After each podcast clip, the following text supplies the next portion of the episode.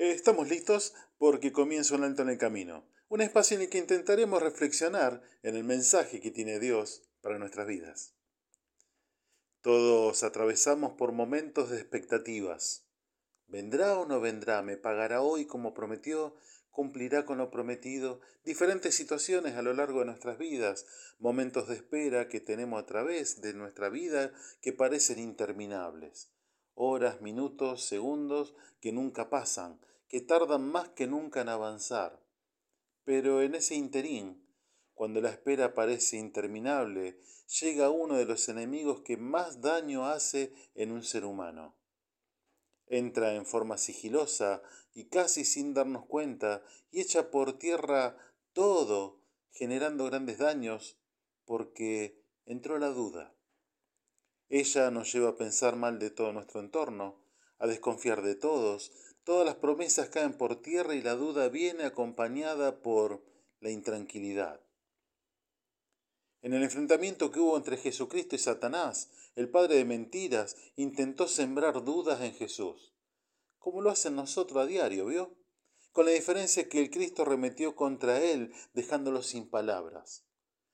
Si eres hijo de Dios, le dijo el diablo, échate abajo porque escrito está, a sus ángeles mandará cerca de ti y en sus manos te sostendrán para que no tropieces con tu pie en piedra.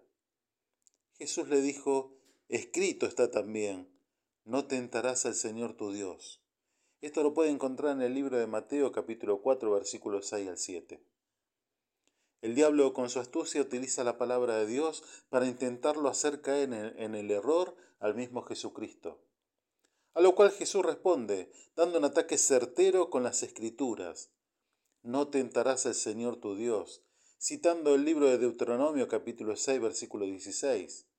Este libro nos lleva a recordar un conflicto que hubo entre el pueblo de Israel y el Creador.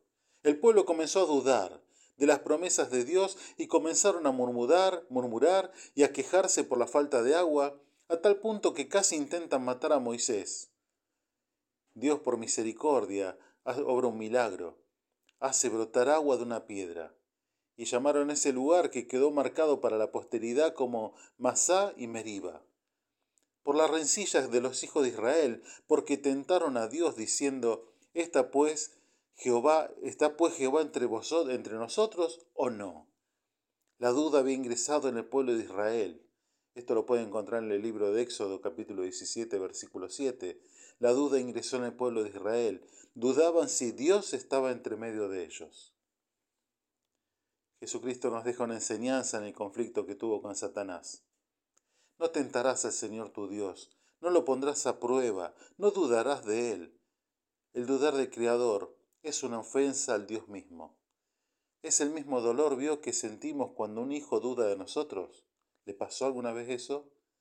Al igual nuestro Creador siente el mismo dolor cuando dudamos de Él y de su misericordia, de sus promesas, de sus mandatos. El apóstol Santiago nos revela la clave en el día de hoy, simplemente para que nos vaya bien.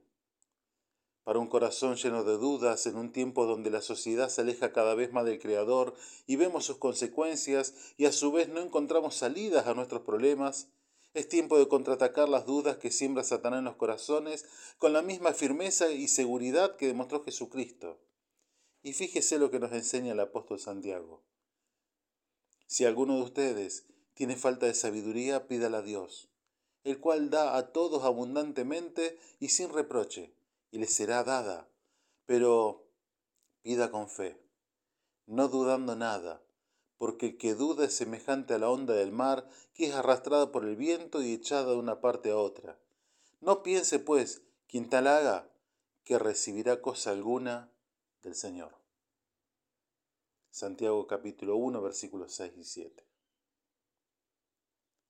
Soy el pastor Gustavo Quiles del Ministerio Misión Norte, quien te saluda hasta el próximo encuentro. Nuestras vías de contacto misión.norte.hotmail.com o el 3415-958-957.